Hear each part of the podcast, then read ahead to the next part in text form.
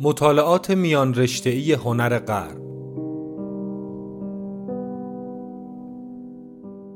مدرس دکتر جواد علی محمدی اردکانی. برگزار شده در مؤسسه پژوهشی، آموزشی و مطالعاتی آکادمی شمسه. این درس گفتار به های زیر می پردازد.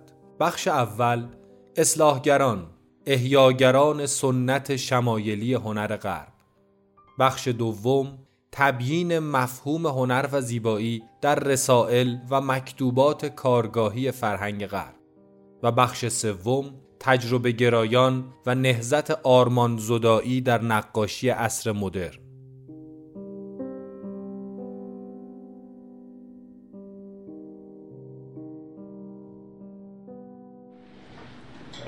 عرض سلام و وقت بخیر دارم خدمت شما که در کلاس حضور دارید به دوستانی که به صورت آنلاین در واقع کلاس رو دنبال می‌کنن. نکته ای که وجود داره اینه که بحثی که ما امروز قرار هست که دنبال بکنیم در این درس گفتاری که این جلسه هست بحث سنت احیاگران در فرهنگ مسیحیت هست اصلاحگران و که نقش کلیدی و مهمی در چگونگی در واقع بازتولید شمایل ها در فرهنگ مسیحیت.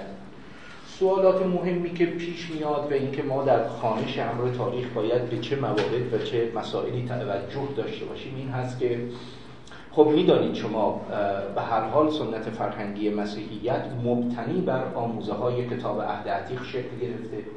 و اگر ما بپذیریم که مسیح در واقع عیسی به تعبیر پیش از آن که مسیح بشود و به صلیب کشیده بشود عیسی تمام آموزه های کتاب مقدس رو تایید کرده و حتی مواردی رو که به او مراجعه می کردن و به تعبیری کفاره ای میبایست می‌دادند مسیح دائما توجه کرده به اینکه بر اساس کتاب مقدس عمل بکنید بر اساس آموزه های کتاب مقدس عمل بکنید. ببینید موسی چه کرده شما همان کار رو بکنید. ببینید در سنت ابراهیمی چگونه بوده و چه کار باید انجام بدید. پس اگر این گونه بوده به واقع نباید ما با یک فرهنگ یا یک سنت شمایلی روبرو باشیم. باید مانند در واقع سنت و آین یهود با یک فرهنگ و سنت لفظی روبرو باشیم که اساسا با شمایل میانه ای نداره بعد اینکه چگونه شده که فرهنگ مسیحیت که در تداوم سنت و آین در واقع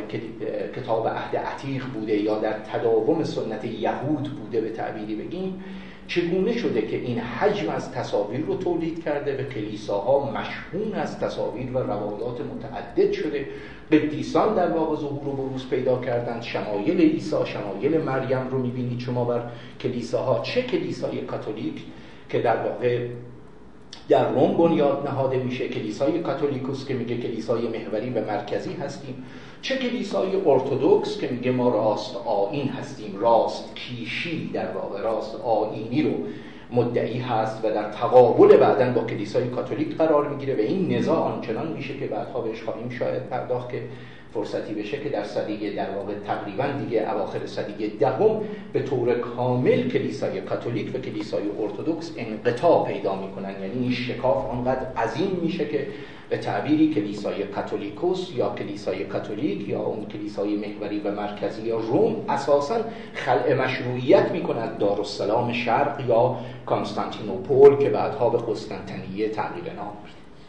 بنابراین چه در سنت در واقع بیزانسی یا در فرهنگ به تعبیری بگیم دارالسلام شرق کلیسای ارتودکسی چه در سنت کاتولیکی؟ ما با حجم عظیمی است تصاویر رو برو هستیم فارغ از اینکه این تصاویر چه شاکله‌ای دارن چه ویژگی هایی دارن مؤلفه‌هاش چی بنابراین چگونه شده که در یک سنت لفظی شمایل ها برآمدن؟ نقش مؤثر در واقع افرادی که توانستن به عنوان اصلاحگران در فرهنگ به سنت مسیحی عمل بکنند و این ابزار یا رسانه بسیار بسیار مؤثر رو بخوان ازش استفاده بکنن برای ترویج و تبلیغ این آین جدید که اگر این تصویر رو نداشت و در واقع از این رسانه استفاده, استفاده نمی کرد چه بسا این گونه فراگیر نمی شد و چه بسا این گونه در سنت فرهنگی غرب نمی‌تونست گسترش پیدا بکنه؟ چون آموزه اونها و در واقع تمام هویت اونها به تصویر بود. دقت میفرمایید. این نکته نکته دیگر این هست که در مباحث آموزشی که ما بیشتر باهاش روبرو هستیم در این کلاس ها و در دانشگاه ها و اینها به گونه همواره این مباحث مورد بحث قرار می‌گیره و تدریس میشه که انگار یک ما یه سنت بیزانسی داریم یه سنت در واقع قرون وسطایی داریم. به تعبیری بگم این قرون وسطا رو دوره هزار ساله ای می‌بینیم. که انگار یه سری تصاویر بر اساس یه سری از در واقع نگره های نمادین شکل گرفته و دائما از پس همدیگه تکرار شده. یک سنت همدست همگونه هماهنگ. تا اینکه ما با رنسانس روبرو شدیم و رنسانس آمده به تعبیر ایم منقلبین اومده اینها رو تغییر داده دستخوش تغییر و تحول قرار داده و گفته ما دوباره می‌خوایم احیاگر سنت رومی و یونانی باشیم. و اون مسائلی که شما می‌دانید چه در رنسانس ترچنتو چه در رنسانس کواتروچنتو و بعد هم به تبع اون چنتو که ادامه پیدا می‌کنه که اصر نوابق میشه. یعنی طراحی اهمیت پیدا کرده یعنی در واقع هنرمندی که به مسابه در واقع حالا دیگه دانش اندیشمند متفکر فیلسوف ظاهر میشه. اصر تجربه گرایی آغاز میشه. مثلا سرنمون اصر تجربه گرایی لئوناردو داوینچی هست که به هر حال داره این انسان آرمانی رو به تعبیری بگم که ازش خلع هویت می‌کنه و اساسا مواجه می‌کنه ما رو با این انسان طبیعی که در زندگیمون ساری و جاری هست و می‌بینیم و کالبد شکافی هایی که صورت میپذیره و اصلاح شدن مسئله طراحی اهمیت یافتن طراحی که طراحی کار مطالعاتیه. یک هنرمند مثل یک دانشمند اندیشمند در آزمایشگاهشه که اون هی باید آزمون و خطا کنه آزمون و خطا کنه تا برسه به راه حل ها و اینجا هم هنرمند دائما داره با ابزار طراحی همین کار رو می‌کنه دیگه و همین مسئله رو دنبال می‌کنه که می‌بینیم شما مباحث علمی مطرح میشه بحث هندسه مطرح میشه بحث دوباره تناسبات مطرح میشه. کتاب معیار به تعبیری بگم پولکلیتوس دوباره اهمیت پیدا می‌کنه اندیشه های پولکلیتوسی پراکسیتلسی اینها دوباره در رنسانس اهمیت تصور ما اینه که این دوره هزار ساله یک دوره متشکل یک پارچه یک فرهنگی حاکم بر سراسر غرب و بعد رنسانس میاد در واقع یک انشقاق ایجاد می‌کنه یا یک ساختار شکنی ایجاد می‌کنه یا بند ناف خودش رو دوباره اتصال میده به سنت های و حال اون که اساسا ما باید یاد بگیریم که اینطوری نیست. به طور کل اینطوری نیست. فیما بین اندیشه در واقع شرقی و اندیشه غربی به طور کل به طور اعم اختلافات جدی وجود داره. یعنی آن چیزی که در وجوه شمایلی غرب مسیحی می‌بینیم با آن چیزی که در وجوه شمایلی شرق مسیحی می‌بینیم تفاوت‌های بسیار زیادی داریم دلایلش رو به شما خواهم گفت که چرا این اتفاقها افتاد دارالسلام های مختلفی در مسیحیت شکل گرفته. یعنی مب... یعنی کلیساهایی که کلیساهای معلفن به واسطه اینکه اندیشمندان مسیحی متفکران مسیحی به تعبیر بگیم اسقف هایی که نقش کلیدی دارند در تبیین این اندیشه به نظاممندی این اندیشه به توریزه کردن این اندیشه. از جمله دارالسلام اسکندریه که, که بسیار بسیار نقش کلیدی داره در ترویج و در واقع تئوریزه کردن اندیشه مسیحیت. دارالسلام انتاکیه نقش بسیار کلیدی داره. دارالسلام در واقع بیزانتیوم یا همین کنستانتینوپل بسیار مهمه. دارالسلام روم بسیار مهمه.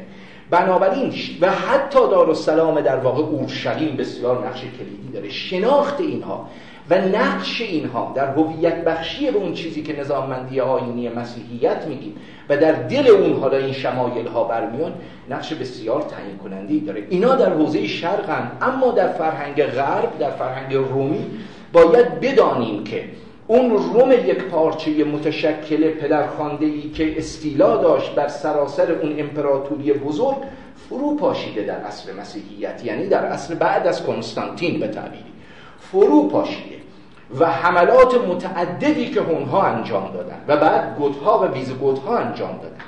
مسائل مختلفی رو پیش روی غرب قرار داده. غرب مسیحی الان منظورم هست. یعنی اندیشه ها و زیبایی شناسی یا نگره های نمادینه در واقع انگلوساکسونی نقش بسیار زیادی داره. گوتها نقش بسیار زیادی دارن. اونها نقش بسیار زیادی دارن. به طور جامع و به طور کل میشه گفت ژرمن ها یعنی به طور کل بگیم اگر از, از زبان رومی ها بخوایم سخن بگوییم بربرها و فرهنگ بربرها حالا خیلی مؤثر شده. زیبایی شناسی اونها نقشی تعیین کننده داره. شما در انجیل های لیندس فارد که در انگلستان در واقع به تعبیری بگم که تصویر سازی میشه به دستور اسقف فرید برای سنت کارت برز مقدس شما می‌بینید که عملا آرایه ها موتیف ها نقشمایه های در واقع انگلوساکسونی تأثیر بسزایی دارن در نظامندی رنگی در طراحی در نوع در واقع زیبایی شناسی همینطور در فرهنگ شمال که شما مشاهده می‌کنید که فرهنگ ژرمنی چه نقش تعیین کننده ای داره. بنابراین ما باید تمام این وجوه در واقع متکثر رو در کنار هم دیگه ببینیم. اون وقت بفهمیم که این عصری که داریم به طور کل بهش میگیم که خیلی هم من موافق باهاش نیستم. قرون وسطا و این قرون وسطا یه وجه تحقیر آمیزی هم یه جوری پیدا کرد. تعبیر پیر ماری که میگه ما فکر می‌کنیم هر آنچه اندیشه بود و تفکر بود و نوآوری بود در رنسانس اتفاق افتاد. یهویی یک تعداد آدمهای خواب زده شده آمدند و نقش نوادر و نوابق رو بازی کردند. انگار عصر پیش از اون در واقع در ظلمات و تاریکی و جهل و اینها به سر میبردیم و حال اون که اگر درست ما مطالعه بکنیم اون کتاب اومانیزم و رنسانس پیرماری هم به همین بحث می‌خواد بپردازه که اگر ما درست مطالعه بکنیم این بخش مهمی از سوالاتی که در صدی 14 و 15 و اینا مطرح میشه همه اینا اکثر اینا مطرح شده بوده اکثر اینا مورد بحث قرار گرفته بوده مورد در واقع مطالعه قرار گرفته بوده و نقش کلیدی در حالا این حوزه های جغرافیای گسترده مسیحی بازی کرده. بنابراین مسئله مهمی که هست اینه که این بازخانش بازخانش در واقع فرهنگی که ما داریم بهش می‌پردازیم و سعی می‌کنیم حالا در این دو سه ساعتی که من در خدمت شما هستم سعیم این هست که در واقع به این وجود بپردازم به این مسائل رو ابعادش رو در واقع خود روشن بکنم نوری به این زوایا تابیده بشه حالا بعدا شما می توانید به عنوان محقق به عنوان پژوهشگر برید این شمایل رو مورد بررسی قرار بدید. ببینید تمام اینها این مسائلی که مطرح شده بوده در حوزه اندیش ورزی و متفکران مهم و کسانی که نقش کلیدی بازی کردن در گسترش دوباره تصویر و در واقع این مفهوم شمایلی که در مسیحیت باش روبرو هستیم می‌بینید که اینها به هر حال چقدر این سازوکارها تأثیر گذار شده چه در حوزه فرهنگی شرقی چه در فرهنگ غربی. نکته دیگری که اهمیت داره و باید بهش بپردازیم این, این هست که ما به هر روی با یک پیشفرزی ورود پیدا می‌کنیم و این پیشفرزهای خود داستان درست می‌کنه برای ما. ما یعنی از یک قاب یا منظر فرهنگی همواره به یک دوره هایی نگاه می‌کنیم و چون به تعبیری بگم که با دیده شک با دیده تردید مواجه نمیشیم با این اعثار مواجه نمیشیم با این دوره ها بنابراین همواره در این مطالعات مروری که صورت میپذیره مقصود و هدفی که از پیش برای ما مشخصه به تعبیری بگم که برداشت می‌کنیم و رهیافت ما ازش همینه. بنابراین خیلی اتفاق عجیب و غریبی هم اینجا نمیفته دقت میفرمایید. و همین خانش های تکراری به تعبیری بگم که هی از پس همدیگه تکرار میشه یا یه جوری من بهش میگم آپارتاید تاریخی اسمشو می‌ذارم اینها رو در واقع پیش روی ما می‌ذارم ما حالا سعیمون این هست که در واقع در این مباحث من به ابعاد و وجوه این مسائل بپردازم. نکته ای که پیش از شروع مباحثم باید خدمت شما عرض بکنم این هست که مباحث من در این کلاس چون بخشش به حوزه دین برمیگرده بخشش به حوزه در واقع افرادی برمیگرده که اینها مقدسن مورد احترامن میلیاردها انسان در واقع میرن دعا می‌کنن معتقد هستند در کلیسا میرن یا اعتقاد قلبی دارن. در نظام آینی ما هم در اسلام پذیرفته شده در واقع. مسیح به عنوان یک پیامبر اولوالعزم مورد احترام مورد تکریمه ممکن هست به ضرورت مباحثی رو در اون اندیشه ها بیان بکنم. از نظر در واقع متفکران مسیح از نظر منتقدان. بنابراین آنچه که در این کلاس بیان می‌کنم خواهشی که دارم یا اون دوستانی که در واقع الان آنلاین هستن و مطالب من رو ممکنه که چند نفر دیگری هم پیرامون اون به هر حال لپتاپ نشسته باشند و گوش بکنند و اینها مباحث من خواهش می‌کنم و مطالب من به حوزه اطلاعات شما برگرده نه حوزه اعتقادات شما. من خدایی نکرده نه اعتقاد شخصیم رو تدریس می‌کنم نه با اعتقاد مخاطبانم کار دارم. من یک سری اطلاعات هست یک سری مسائلی هست که باید بیان بکنم. بنابراین پیشا پیش من عذرخواهی کرده باشم که این مطالب به حوزه اطلاعاتتون برگرده و ربطی به اعتقادات نداره. برای اینکه ما بهتر بدانیم کارمونم آرت کارمونم هنره بنابراین با این مسائل روبرو هستیم دائما. بله. با این توضیح من ورود پیدا می‌کنم و سعی می‌کنم که در واقع انشالله بتونم تو این وقتی که پیش روی من هست انشالله به یک جمعبندی برسم. ببینید من بحثم رو این گونه آغاز بکنم به این گونه ورود پیدا بکنیم به این بحث که نظام آینی مسیح در 300 و حدود دوازده میلادی شما می‌دونید که در واقع در غرب به عنوان دین رسمی اعلام شد توسط کنستانتین کبیر. کنستانتین یک فرمانداری داشت که این فرماندارش در حوزه شرق بود مکسینوس و ماکسینوس قدرت پیدا کرد در حوزه شرق چون شرق یک جای خیلی خیلی غریب و خیلی عجیبیه. بعدا به شما خواهم گفت که چرا کلیسای شرق اینقدر اقتدار پیدا می‌کنه اینقدر قدرتمند میشه و نقش تعیین کننده ای در سنت فرهنگی مسیحی بازی می‌کنه. ماکسینوس در واقع ادعای توسعه و بست به خودش رو حتی تا غرب داشت و کنستانتین میباست دفاع کنه از حیثیت به تعبیر امپراتوری روم غربی. برای همین اعلان جنگ کرده بود. یک اسقفی هست که این اسقف به تعبیری در سال 312 میلادی. این اسقف در واقع آسیبوس به کنستانتین کبیر اعلان کرد که من در خواب مسیح رو دیدم و مسیح در واقع بشارت پیروزی تو رو داده. و تعهدهایی از کنستانتین گرفته شد که اگر کنستانتین در این جنگ پیروز بشه در واقع به شریعت مسیح ایمان بیاره و شریعت مسیح در واقع گسترش پیدا بکنه. 312 سال از تولد عیسی و به صلیب کشیدن او در جلجتا در واقع گذشته هنوز دین مسیحیت دین رسمی نیست. نهایتا کنستانتین در این جنگ به پیروزی رسید و این ادعا که مسیح نظر کرده به من و مورد توجه مسیح هستم دین مسیحیت دین رسمی شد. در بعضی از منابع شما شاید بخوانید 325 میلادی رو سال در واقع سالی بدانند که دین مسیحیت عملا دین رسمی شد در فرهنگ مسیح از اینجا به بعد ما با یک دیگه شریعت روبرو نیستیم.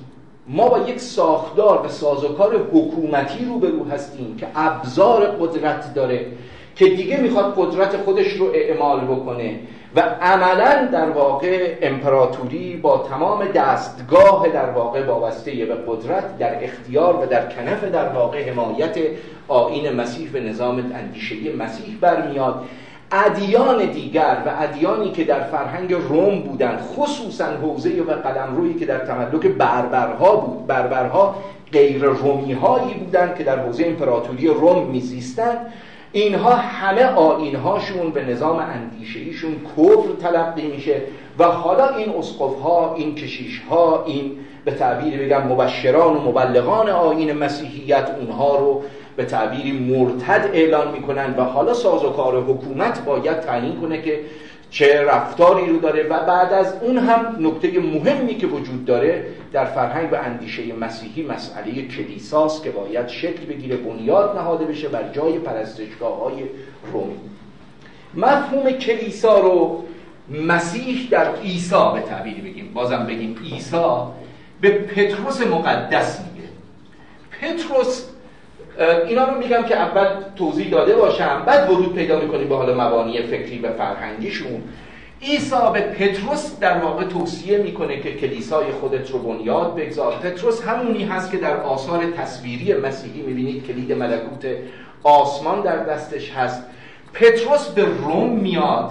در روم در واقع به شهادت می‌رسه و بر جایگاه شهادت پتروس هست که کلیسای کاتولیکوس بنیاد نهاده میشه. از نظر مسیحیان کاتولیک پتروس میراثدار سنت در واقع دینی ایساست و بعد از عیسی پتروس در واقع باید کلیسای خودش رو بنیاد بگذاره و هر نگرش و اندیشه دیگری غیر از این دچار ارتداد دینی شده در واقع. دچار ارتداد. بنابراین پتروس کلیسای خودش رو در روم بنیاد در اینجا کلیسا بنیاد گذاشته میشه در جایی که پتروس قرار داره. و می‌دونید بعدا پولس حواری هم در همینجا به شهادت می‌رسه در روم.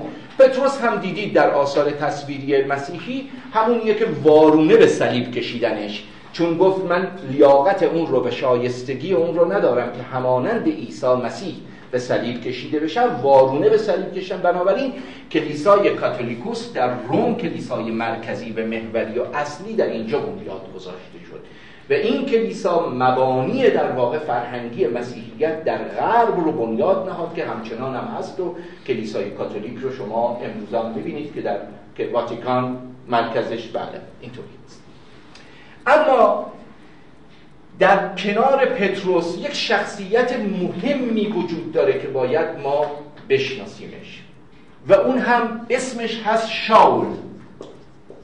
شاول. خب؟ این شاول یهودیه. و یکی از یهودیان تأثیرگذار در حوزه اورشلیم.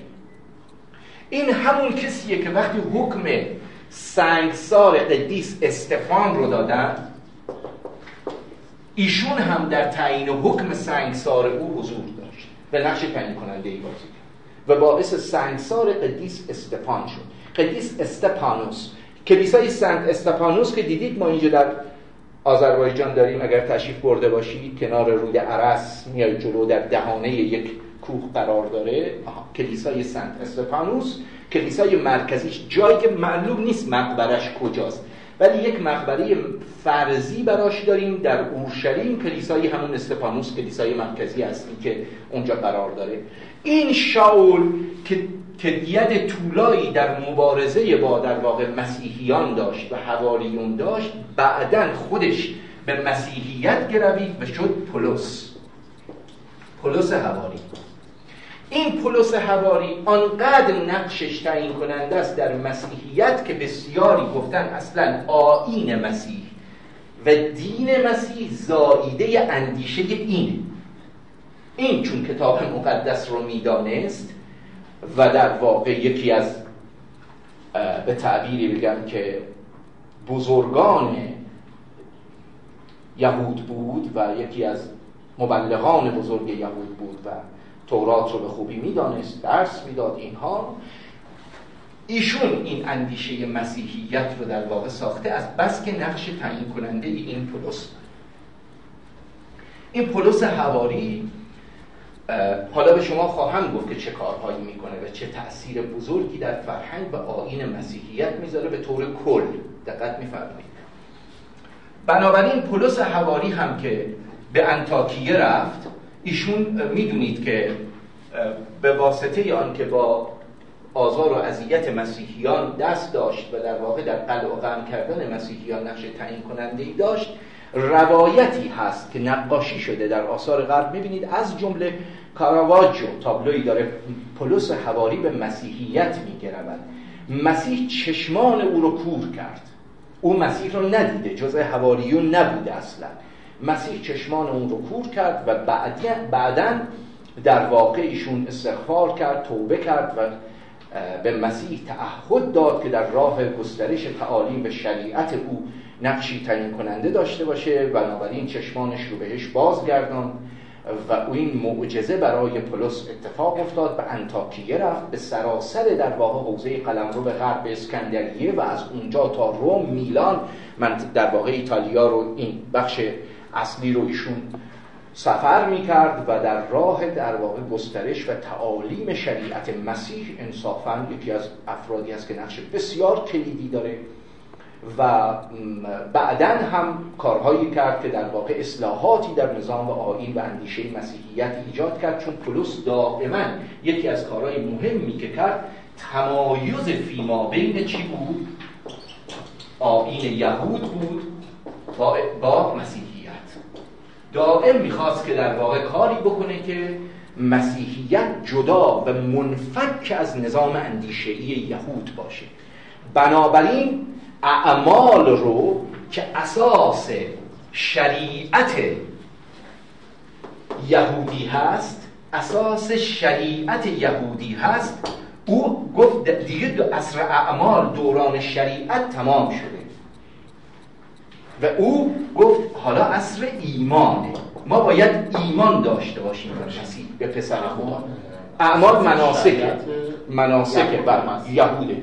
یهود. اساس مناسک یهوده. و بسیار هم سختگیره درش. یهود تلمودی به تعبیری بگم بسیار بسیار در مناسک مقیده و مثلی که دیدید شما در سنت دینی اسلامی هم ما داریم که اگر شما تمام در واقع وجوه زندگی ما رو این اعمال این شریعت در سیطره خود داره از نماز خواندن گرفته تا نمی‌دونم مسائل روزمره دیگر گرفته. این این همه این مسائلی که شما می‌بینید راجب پوشش راجب حجاب راجب نمی‌دونم ازدواج همه این به تعبیری بگم که زندگی ما رو مجموعا این مناسک ها و این اعمال در سیطره خود دارن. او پایان داد به دوران اعمال و شریعت و گفت اصر ایمانه و اگر ما ایمان داشته باشیم به مسیح در واقع فیض الهی گسترده است. و این فیض الهی و مسیح اعمال متعلق به زمانی بود که پسر خدا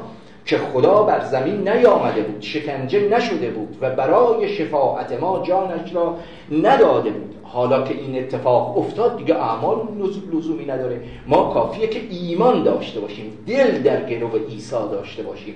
و این مفهوم شهودی رو او بست می‌داد و خیلی به مناسک دیگه پایبند نبود. از جمله عمل ختنه کردن که اساس در واقع کتاب مقدس هست. و خداوند عهد گرفته از ابراهیم که حتی اگر کسی به شریعت تو وارد شد باید ختنه کرده باشد که تعهد به خدا داده باشد. و در سفری که موسا داره برمیگرده به تعبیری به مصر شما می‌بینید که اونجا یهوه قصد جان موسا می‌کنه و می‌خواد موسا رو بکشه. سفورا همسرش متوجه میشه و پسر بزرگش رو ختنه می‌کنه.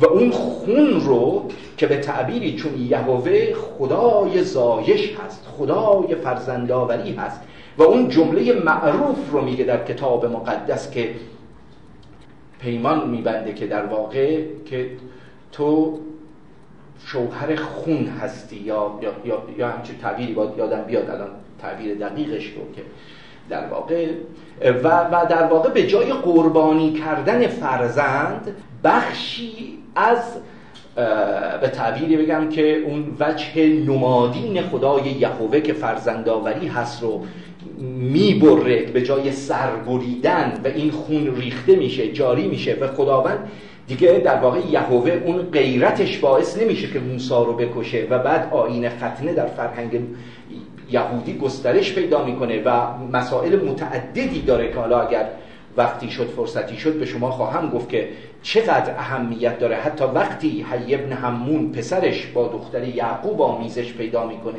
و اونجا یک مسئله مهمی مطرح میشه که یعقوب خب اینجا عملا در واقع یک به تعبیری بگم که یک همامیزی نامشروع صورت پذیرفته. حی ابن همون میگه باشه پسر من تعهد می‌کنه که دختر شما رو به زنی بگیره. خب اگر به زنی بگیره که دیگه مسئله حله. اینها میشن زن شمعون و لاوی پسران یعقوب قبول نمی‌کنن یعقوب میگه بله ما در فرهنگمون و در سنتمون کسی که به ما وارد بشه باید ختنه شده باشه. شمعون از این فرصت استفاده می‌کنه میگه تمامتون باید ختنه بشید. چون ما دیگه رابطه خیشان اینها آین ختنه رو به جا میاره قبیله حی ابن همون و اینها که در خانه هستند و دیگه نمی‌تونن کنشی داشته باشن مردان از خود.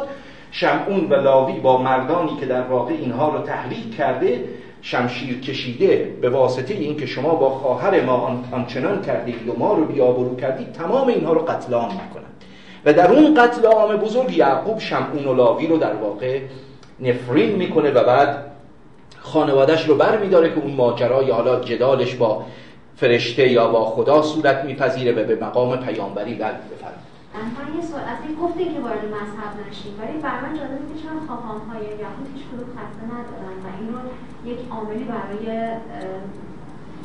یعنی در نظر می‌گیرن که این این نقص به حساب میاد. من با این مسئله مواجه نشدم. من با این مسئله مواجه نشدم. برای یهودی ها بسیار بسیار اتفاقا این مسئله جدیه. کسی که این مسئله رو مطرح کرد پولس بود اولین بار. پولس خودش یهودی بود که در واقع تمام اعمال و مناسک براش انجام شده بود. حتی برای مسیح هم چون در سنت یهودی به دنیا آمده بود گفته میشه که تمام این براش انجام شده بوده. اما پولس یه مسئله ای رو مطرح می‌کنه. پولس میگه وقتی ابراهیم به مقام پیامبری رسید آیا صداقت ابراهیم به ایمان او بود که باعث به پیامبری برگزیده شدنش شد که بعد از اون این کنش در واقع این عمل ختنه رو انجام دادند؟ بنابراین میگه که آن چیزی که به پیام میگه فقط این چی بود؟ یک نمادی بود یک مهری بود یک امضایی بود که خدا ازش گرفت. اما پیش از اون به این مقام رسیده بود.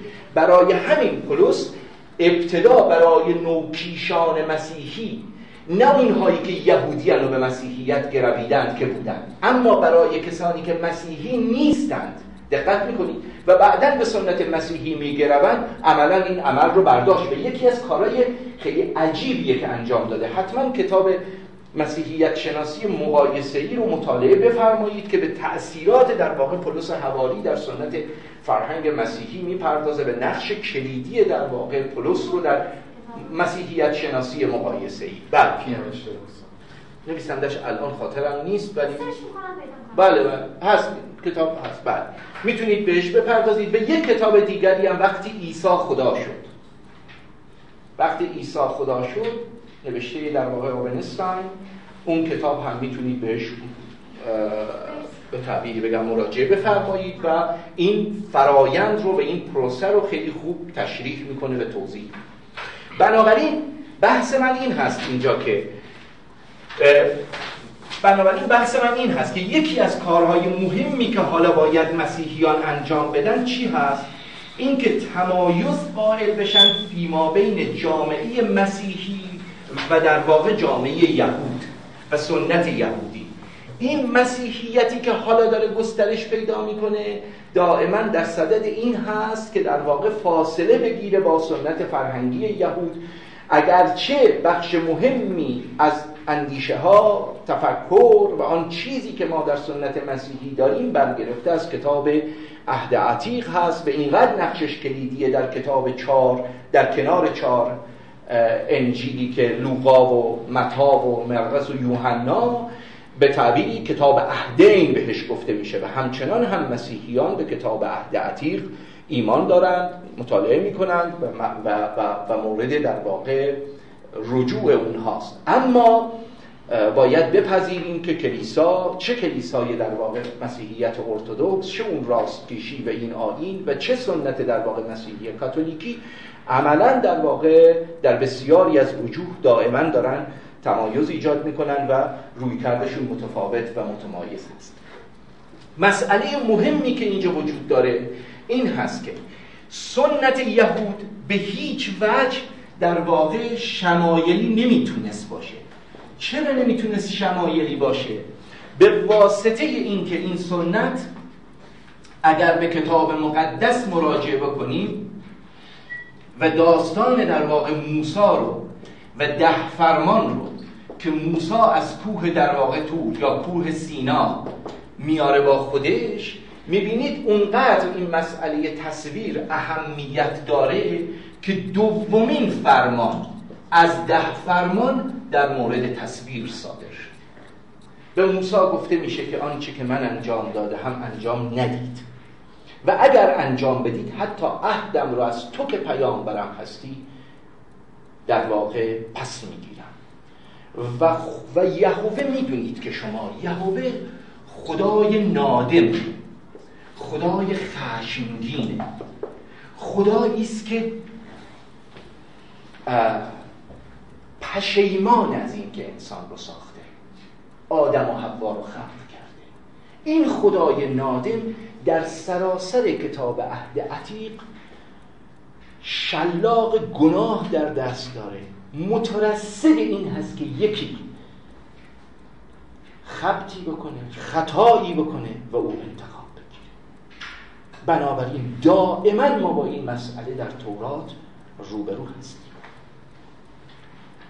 وقتی قوم بنی اسرائیل در بیابان داره حرکت می‌کنه گفته میشه که با در واقع با قبایلی که پیش روی شما هستند با معاویان آمیزش نکنید یک مرد از قوم بنی اسرائیل اردو زدن. سال روزهای متمادی در بیابان. با یک زنی در واقع ارتباطی بینشون ایجاد میشه از اگرچه نوه هارون هر دو رو با نیزه می‌کشه اما یهوه آرام نمیشه. میگه غیرت من آرام نگرفته. دستور قتل عام میده موسی. 24 هزار نفر آن چیزی که در تورات گفته میشه. قتل عام میشه. به موسی میگن همه رو کشتیم. فقط زنان رو باقی گذاشتیم. میگه برای چی؟ اونها رو بکشید. همه رو از دم تیغ میگذرانن خداوند در, در تورات میگه غیرتم آرام گرفت. به واسطه این از تو انتقام نخواهیم بنابراین شما با یک با یک در واقع یک همچون فضایی. می‌خوام این رو الان تو ذهنتون داشته باشید بعدا که راجع به مسیحیت میگن تمایز در واقع خدای مسیحی رو با خدای یهود به تعبیر بگم با یهوه قیاس بکنید و متوجه بشید که چقدر اختلافات صورت پذیر و نقش به تعبیری بگم اصلاحگران چی هست در این سنت فرهنگی؟ دقت می‌فهمید بنابراین میگه عهدم رو از تو برمیگیرم. شما تصویر نسازید. هیچ تصویری. چرا؟ چون هارون گوساله سامری ساخت گوساله ساخت. و این گوساله طلایی باعث شد که چقدر نفرین بشن و در واقع اون مجازات هایی که دیگه حالا شرحش مبسوطه در تورات اگر بخواید مراجعه بفرمایید. چون مسئله این بود که یهوه میگه غیر از من نباید هیچ کسی رو بپرستید و اگر بپرستید مجازاتتون می‌کنم. و این تصاویر می‌توانند محل رجوع باشن و دوباره پرستیده بشن همون مسئله که شما می‌بینید شمایل شکنها لئوی سوم حالا هم لئوی سوم بهش بگیم هم لئون سوم. لئون سوم قرن هشت میلادی نهزت در واقع آیکونوکلاست ها شمایل شکنی رو در قسطنطین در کنستانتینوپل به راه انداخت. به تأسی از کی؟ یزید دوم خلیفه اموی بحث بر سر چی بود؟ بحث بر سر این بود که که در واقع شیاطین در این تصاویر لانه کردند. این تصاویر از چی تغذیه می کنند از خون و چربی که شیاطین فراهم کردند. گمراه کنندند شریعت مسیح و آین مسیحیت و خود در واقع مسیح بعدی جسمانی نداره و از طریق احساس درک نمیشه بلکه باید ایمان از طریق ذهن تصاویر چیکار دارن می‌کنن؟ دارن گمراهی ایجاد می‌کنند بله؟ چون یزید دوم خلیفه اموی در شاما تصاویر رو نابود کرده بود و مورد بسیار بسیار مورد توجه مسلمان ها قرار گرفته بود و مورد تکریم بود. او هم با این عمل عملا خواست تکریم مسیحیان مؤمن رو برای خودش برمغان بیاره. در همین ترکیه امروزی که شما می‌دید در شهر استانبول چه در بخش آسیاییش چه در بخش اروپاییش به کلیساها هجوم می بردند شمایل پرستان رو یا ارتودکس ها رو که راست کیشان در واقع بترید در کلیسا می‌رفتن کشیش ها رو میکشتن جنایت ها صورت پذیرفت برای اینکه در دوره لوی سوم دیگه شمایل بله شمایل شکن ها شمایل شکن ها به طبیل نهزت شمایل شکنی. و تصور نکنید این نهزت شمایل شکنی به طور کامل از میان رفتا. رخت بربستا. چون می‌دونید ارتودکس ها پیروز شدن در نیمه صده نهم و آنچنان آثار شمایل شکن ها رو یا هترودوکس ها رو از میان بردن. هترودوکس از یه واژه در واقع فلسفی یونانی گرفته شده یعنی نامتعارف یعنی خلاف عرف. دقت میفرمایید. آنچنان آثار هترودوکسا رو از میان بردن در تاریخ مسیحیت که شما اگر امروز بخوایی ببینی هترودوکسا چی می‌گفتن اندیششون چی بود؟ فقط از طریق مکتوبات ارتودکسا میشه فهمید. پاسخهایی که به سوالات اونا دادن. از مکتوبات اونا هیچ چیزی باقی نمونده و نشانه های اینا رو به طور کل از بین بردن. اما با همه این احوال همه این احوال شما فراموش نکنید که بندیکتی ها در حوزه امپراتوری روم غربی و بعدا در سده یازدهم قدیس روبر در فرانسه نهزت سیسترشن ها رو به راه انداخت و یکی از افراد بسیار تعیین کننده در فرهنگ مسیحیت امپراتوری روم در واقع که جنگ صلیبی دوم رو ایشون فرمانش رو صادر کرد سنت برنارد برنارد کلرو سنت برنارد. اینها همچنان بر این سنت شمایل شکنی وفادار بودند. اینها با تصویر میانه ای نداشتند. برنارد کلرو به برادران در کلیسا به روحانیون چی دستور می‌داد؟ می‌گفت چشم شما نباید چیزی رو ببینه. مؤمن واقعی کره و کوره. در کنار دریای دریاچه ژنو عبور کرد. وقتی بهش گفتن در کنار دریا از کنار در... از این مسیر آمدی در کنار دریاچه ژنو اون دریاچه ای ندیدم در هر دیری ورود پیدا کرد بعدا ازش پرسیدن کجا اقامت دادن به شما؟ جایگاه اقامت چی بود؟ واسه نمی‌دونم. پنجره داشت گفت من نمی‌دانم. چه چیزی اونجا بود؟ نمی‌دانم. نامه ای داره به پاپ برای اینکه این اشکال عجیب و غریب این گروتسک هایی که در کلیساها وجود داره اینا چی که برادران روحانی بیش از آن که توجهشون به خدا باشه همه دارن این نقوش رو نگاه می‌کنن. این چیزهای عجیب و غریب. اسبی که سر آدم داره اجدهایی که نمی‌دونم دومش مثل فلان بال داره اینا اینا چی این موجودات عجیب و غریب از کجا اومدن در کلیساها؟ در حالی که توفیلوس میگه ایمان واقعی در چی تجلی پیدا می‌کنه؟ در خدمت کردن به کلیسا و تزیین کلیسا. این که ما تمام هم مغممون رو بذاریم که کلیسا رو به زیباترین شکل ممکن تزیین کنیم. این در رساله توفیلوس. اما برنارد کلرو که نقش تعیین کننده ای هم داره در فرقه سسرشان ها در واقع در نفی تصاویر و در از میان بردن این آرایه ها گله های جدی به پاپ داره. این مسئله رو جدی بگیریم که فرقه بندیکتی ها خود بندیکت مقدس در صدی در واقع ششم میلادی در نورسیا بود و می‌دونید که او معتقد بود که باید یک مؤمن ارتباطش با خداوند ارتباط بی انقطاع باشه بدون هیچ گونه انقطاعی. دقت میفرمایید. و بعد در هر کلیسایی هم بندیکت مقدس می‌گفت که در هر کلیسایی باید در واقع اون اسقفی که در اونجا وجود داره اون کشیشی که وجود داره اون پدر روحانی که اونجا مسئولیت کلیسا داره در جایگاه عیسی مسیحه. و همه باید ازش فرمانبری کنن بدون هیچ گونه پرسش و پاسخ. بدون هیچ گونه شکی و تردیدی. کسانی که به کلیسا وارد می شدن به عنوان برادران روحانی در فرقه بندیکتی ها می‌دونید شما هیچ ارتباطی نباید با بیرون داشته باشند و حتی اگر خانواده او هدایایی به او می‌داد اول پدر روحانی می‌دید. اگر صلاح می‌دانست هدایا رو به او می‌داد و اگر صلاح نمی‌دانست نمی‌داد.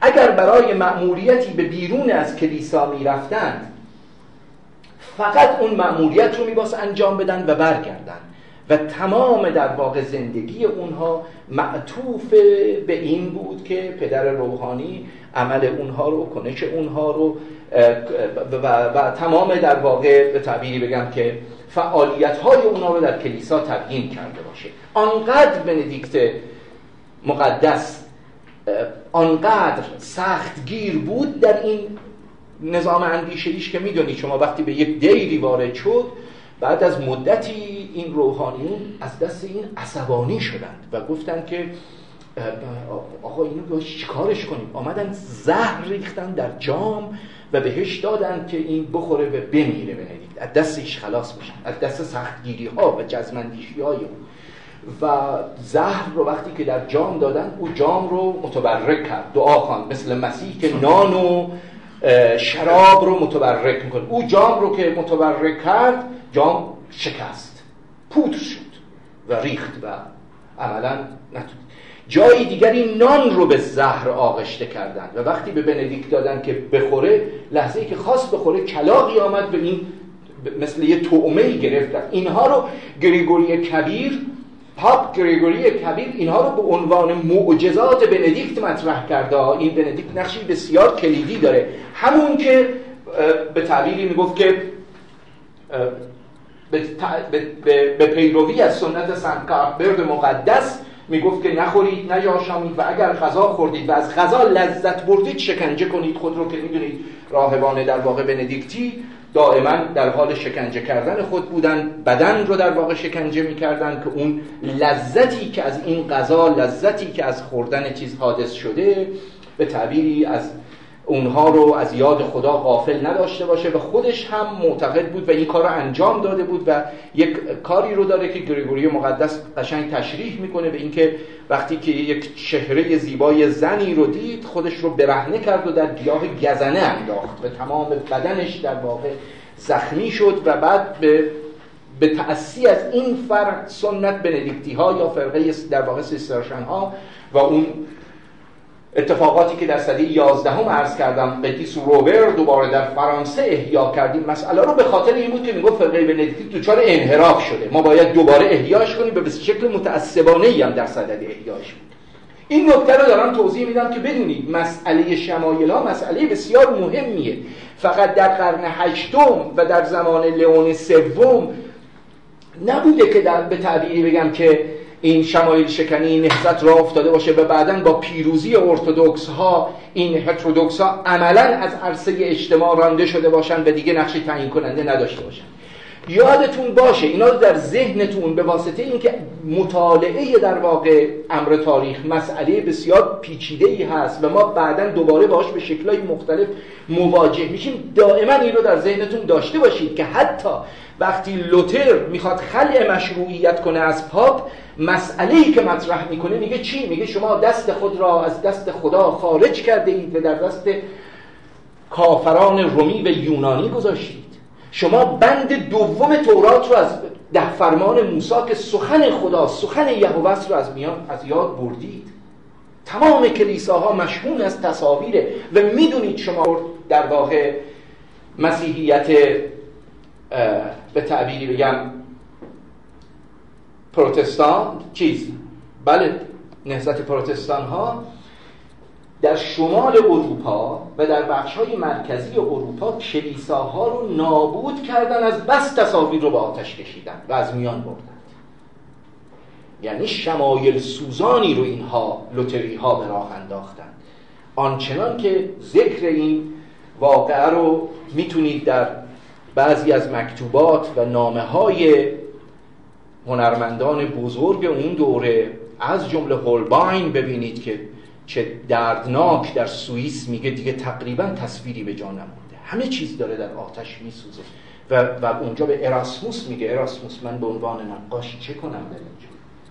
چیزی دیگه باقی نمونده. من اینجا چیکار باید بکنم؟ بهش نامه ای می نویسه به برای هولباین و معرفی می‌کنه. هولباین رو به سرتانس مور و میگه. برو در انگلستان و اونجا اونجا کار بکن که میره به اون در دربار هنری هشتم شروع می‌کنه بکن مسئله اینه که حتی در قرن 16 هم, هم ما با این مسئله روبرو هستیم. یعنی مخالفان تصویر یک مسئله جدی دارن. و این مسئله جدی از کتاب مقدس گرفته میشه و از در واقع در فرمان موساست نقطه دیگری که باید بهش بپردازیم این هست که اساسا در سنت مسیحی ببخشید اساسا در سنت مسیحی مسئله که وجود داره نظام و آین کلیسایی می‌خواد چیکار کنه؟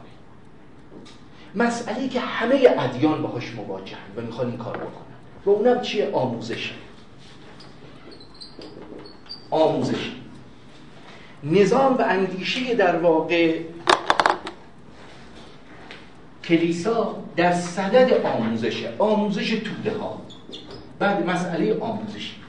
اما این مسئله رو دقت بکنید که آموزشی که ما داریم ازش صحبت می‌کنیم و در سنت کلیسایی میگن آموزش دو تا روی کرد داره. دو معنا از آموزش در واقع ما باید در ذهنیت خودمون داشته باشیم.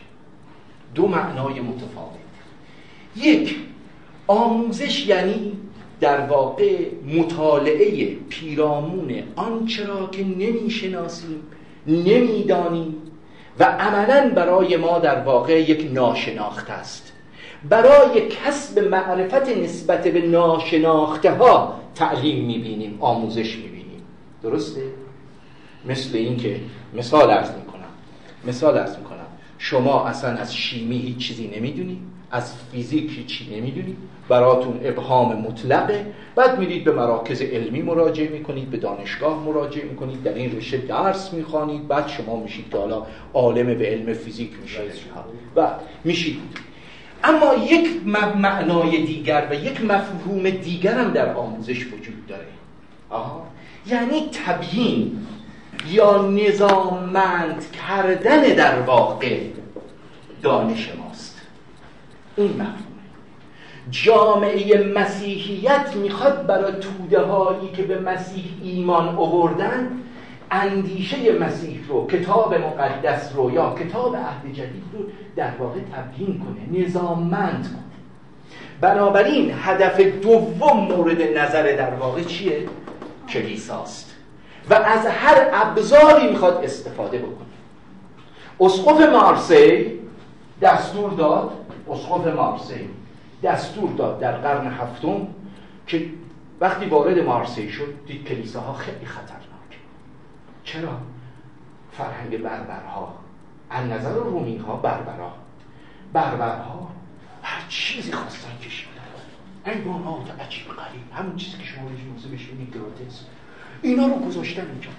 حالا اسقف مارسی بهش برگشت گفت اینا برای چیه؟ گفت که ارواح شیاطین رو اینجا بترسونه این این کارو بکنه این دراگونه اینجا داره این کارو می‌کنه گفت گفت پاک کنید این مزخرفات تمام اینا رو پاک کردن بعد رسید به تصاویری که از مریم و عیسی گفت تصویر وجوه انسانی میده و نمی‌تونه عوالم روحانی رو یعنی تصویر نمی‌تواند در واقع بیانگر شخصیت لاهوتی باشد.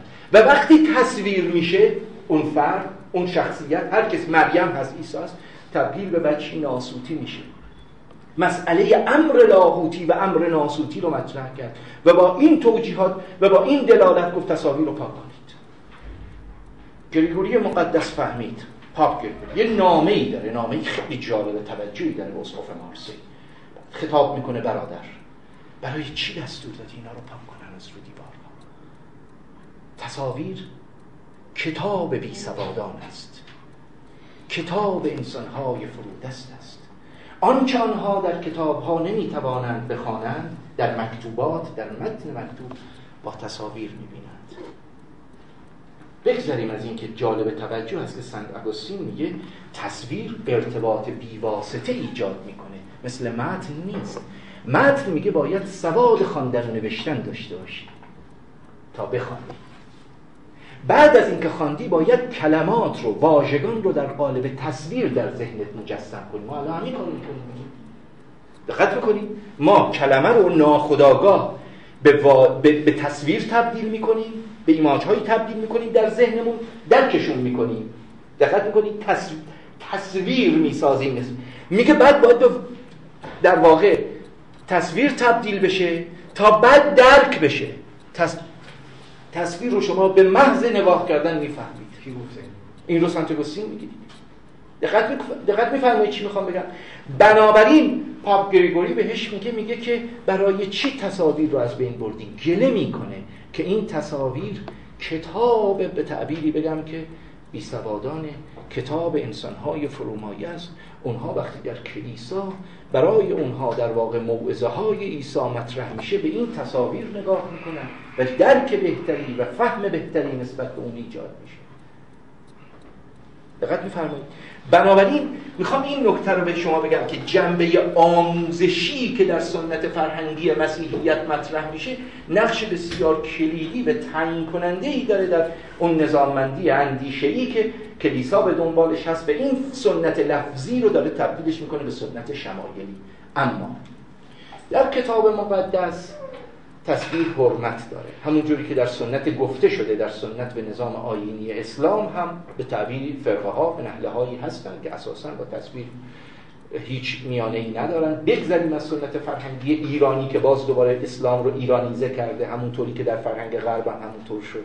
و می‌خوام این جمله رو به شما بگم که این سخن درستی است که مسیحیت هیچگاه نتوانست امپراتوری روم را مسیحی کند اما امپراتوری روم مسیحیت را رومی کرد.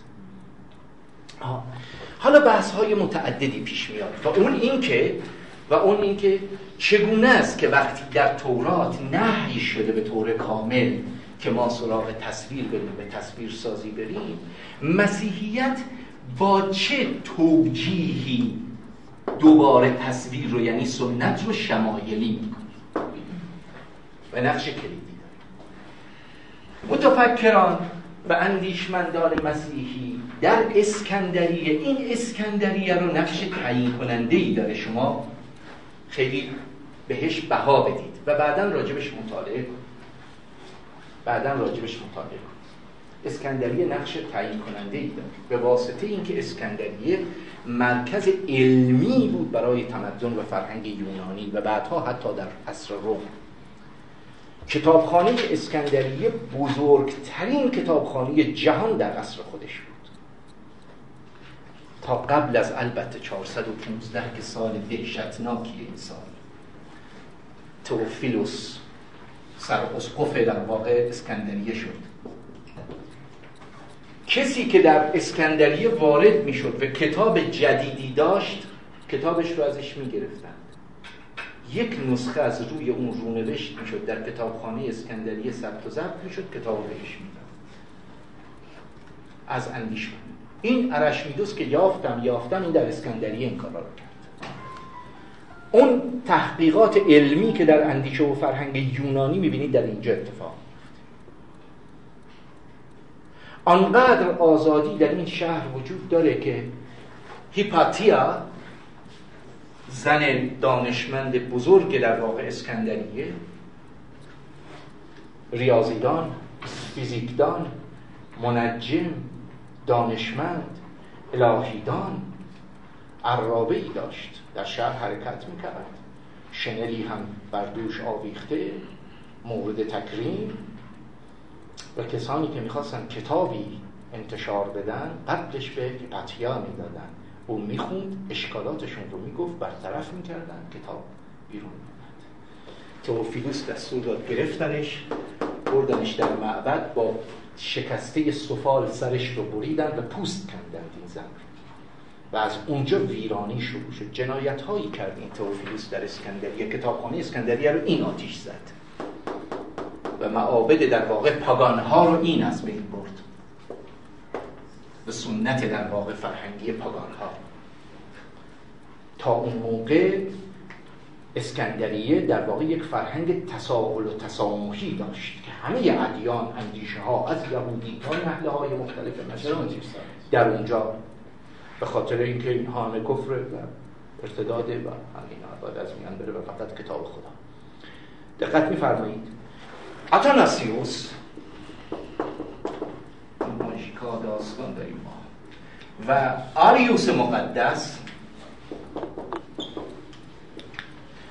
اینا در اسکندریه گسترش دادن تعالیم واقع اندیشه هاشون اونجا بود.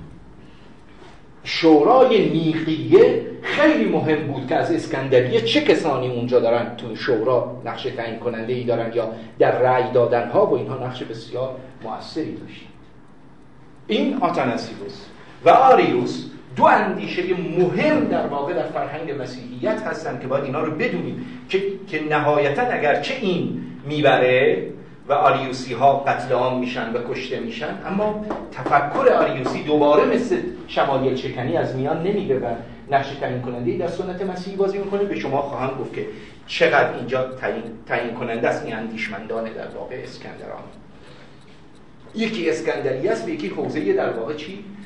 کنستانتینوپول همین قسطنطنیه یا به تعبیری بگیم استانبول امروزی. اینا نقش بسیار تعیین کننده ای دارن. چرا؟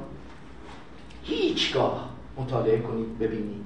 هیچگاه در سنت فرهنگی مسیحی غرب یعنی امپراتوری روم مباحث فلسفی پیرامون تصویر مطرح نشد. رساله هایی که وجود داره و مباحثی که وجود داره مباحث بیشتر ساختاریه. علمیه می‌خوام اینطوری به شما بگم. مباحث فلسفی ممکن بودن موجود بودن بحث این که آیا تصویر می‌تواند جنبه لاهوتی را بیان کند یا صرفا امری ناسوتی است. چگونه تصویر می‌تواند واسطی فیما بین من و خدا باشد؟ مگر خدا را می‌توان با در واقع احساس حسای در واقع چندگانه ای که ما داریم. آها با احساس مگر می‌شود خدا را درک کرد و فهم درستی از خدا برداشت یا باید با ذهن به اون رسید؟ این مسائل در حوزه شرق مطرح شد در حوزه شرق مسیح به نقشی تعیین کننده داشت. بنابراین در این حوزه بود که گفتن خب درسته در ده فرمان خداوند گفته تصویری نسازید و به پرستش تصاویر روی نیاورید. من عهدم را از شما برمیگیرم. حالا مراد از تصویر انسان بوده یا هر چیزی که ما می‌بینیم؟ آها یکی باید الان جواب بده دیگه. هر چیزی چون خب مراد انسان بوده یا هر چیزی. بعد گفته نپرستی. گفته تصویر منو نسازی یا تصویر هیچ کس دیگه ای رو نسازید. دقت می‌کنید خب ما تصویر خدا رو نمی‌سازیم. خدا حرمت داره. ما خدا رو نمی‌کشیم دیگه. مثل یونانی ها مثل رومی ها زئوس اونجاست بر تخت نشسته. آها ما نمیکشیمش. خب اگه خدا نباشه آدمای عادی که میشه. خب بعد اصلا مگه قرار بپرستی. خب می‌تونیم نپرستیم. اگه نپرستیم چی؟ چی کار میشه کرد؟ پس موتیف ها گیاهی نقوش گیاهی و اینا همونطوری که در اسلام هم داریم. خب اینا که می‌تونن باشن. حیوانان که مشکلی ندارن. اونا که خدا نیستن و کارمون رنگ و بعد اساسا چرا پرستیدن هی صحبتشو کرده؟ چرا صحبت پرستیدن می‌کنه؟ چون پرستیدن کار بربراه ما که نمیپرستیم. شما در فرهنگ یونانی و رومی بخونید حتی طبقه الیت رومی نسبت به کسانی که هر چیزی رو میپرستن اینا به سخره می‌گرفتن. می‌گفتن بربرها اخلاقشون که اینا میپرستن. نه ما نمیپرستیم ما این وقتا طعنه می‌زنیم بهشون. در ماجرایی که برای اپلس هست میگه من تکه چوبی از درخت انجیر بودم خراتی مرا پیدا کرد مرا یافت. در این تردید داشت که از من مستراح بسازد. یا من را. نهایتا من را ساخت. من دور کننده در واقع پرندگان شدم به دزدان. خدای دور کننده میگه من را ساخت چون قرار بود این چوب چی بشه؟ قرار بود یه توالت بسازم باش. بعد حالا گفته نه این حیفه. مثلا بزرگتره. یه خدا باش می‌سازیم می‌ذاریم اینجا. دقت میفرمایید ببینید طبقه الیت و اون جامعه در واقع به تعبیری بگم روشن فکر رومی یونانی اساسا می‌دونید شما در فرهنگی که مبارزه می‌خواد بکنه با تقدیر و نمی‌خواد بپذیره که زئوس همه کارش باشه در فرهنگی که میگه تو به صلاح خرد مجهز شده ای آها؟ و در سنت فرهنگیش فی ما بین خدا انسان نیمه خدایان قرار دارند. و آتش برای تو به ارمغان آورده شده. آتش روشناییه خرده. پس مبارزه کن. پس برای چی میگه؟ اون نمی‌تونه امر مطلق باشه. بنابراین با تقدیر با سرنوشت مبارزه کن. برای همین در اون سنت فرهنگی شما می‌بینید که خیلی هم پرستش معنایی نداره خصوصا در میان طبقه اندیشمند و متفکری که حالا در نظام و حوزه شرق دارن این مسائل رو مطرح می‌کنن. یعنی نمیپذیرند آیات و روایات کتاب مقدس رو بلکه تشکیک می‌کنن به چالش میکشونن و طرح مسئله می‌کنن این نکته خیلی قابل تعملیه اونجا آدمایی قرار دارن. ببینید اون کسانی که مسیحیت رو اول گفتم تئوریزه کردن بخش مهمیشون میراثداران این سنت اسکندریه. اسکندریه در کنار دریای مدیترانه در بالای در واقع چیه؟ قاره به تعبیر بگم آفریقا. مصر امروز مصر امروز اسکندریه بالای در واقع قاهره قرار داره. از نظر موقعیت جغرافیاییشون جاها خواهم این رو به شما بگم. به واسطه اینکه اسکندریه محل تضارب آرا و اندیشه ها بود. اونجا در حوزه شرق یوحنای دمشقی به داد می‌رسه.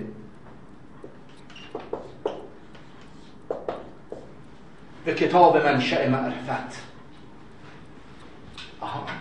در حوزه شرق که سنت اگوستین قدیس در حوزه شرق که آریوس فریاد برمی آوره که مسیح برای نجات شماها نیامده. مسیح برای احیای اخلاق و مکارم اخلاق به تعبیر ماها. مکارم اخلاق آمده اصلا مسیح نجات دهنده نیست. بعد میگه اگه این خداه بعد چرا روی صلیب میگه ایلی ایلی لما سبقت؟ چرا من رو تنها گذاشتی؟ بعد میگه اصلا مگه خدا در کالبد یک انسان می‌تونه متولد بشه؟ آریوس میگه این خدا کیه؟ چیز میگه؟ روبینستان به درستی میگه. میگه شما اگر در اسکندریه می‌رفتید قرصی نان بگیرید. مسافر بودید. می‌رفتید قرص نان بگیرید. می‌گفتید به نونوا می‌گفتید آقا یه قرص نان به من بده قبل از تا نون تبخ بشه اینا سوال می‌کرد. که مسیح خداست یا پسر خداست؟ به نظر شما انسان است یا نمی‌دونم پس اگر بوده چطور از یک کالبدی یک زن متولد می شود از کالبدی یک مادر متولد می شود او برابر با خداست یا پسر خداست؟ بعد آقا من یه نون می‌خوام. جواب این سوالات شما نمی‌دونم. میگه در بطن جامعه اسکندریه اینقدر مسائل در واقع طرح کردن مسائل بنیادین فیما بین اندیشه مسیحی چیزی بود که سبزی فروش بازارم دیگه بهش آلوده شده آها. سنت آگوستین قدیس یوحنای دمشقی آریوس اینها نقش تعیین کننده ای دارن. البته من اونجا به شما بگم که این خدای پسر پدر و روح القدس این ساخته یه می‌دونید که پولس هواریه که داستان ها درست کرد. آها. آریوس معتقد بود که نه.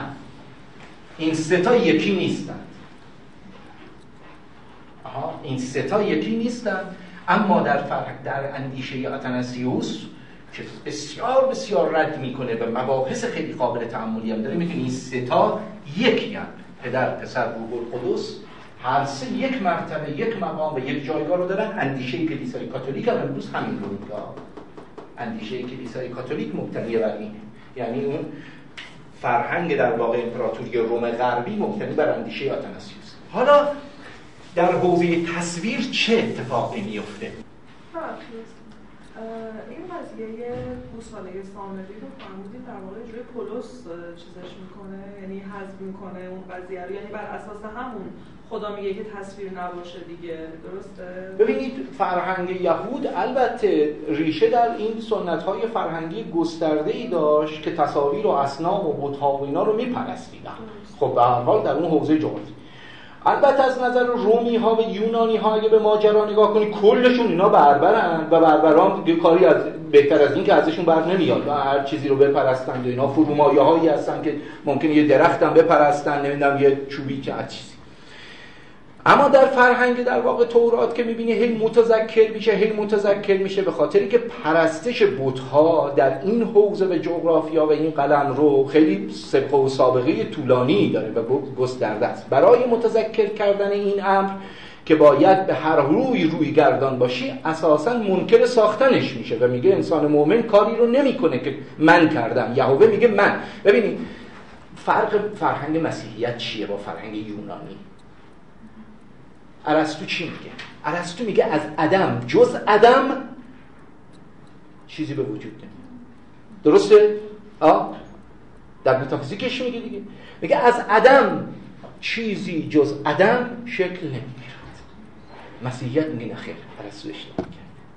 خداوند از عدم خلق کرده. آدم و هوا کجا بودن؟ شش روز خلق می‌کرد. و چی می ساخت از هیچ. فرهنگ اسلامی هم رو قبول کرده پذیرفته. بنابراین میگه از پیامبر سوال شد که محمد از محمد پیامبر سوال شد که خداوند قبل از خلق در کجا بود؟ کجا بود؟ گفت در اعما در بخاری در ابری. چون خواست دیده بشه ساخت. جهان رو ساخت انسان رو ساخت. آها. بله. اون کتاب متافیزیک خیال رو مطالعه بفرمایید. بله شرح مبسوطی از این روایت به جالب توجه.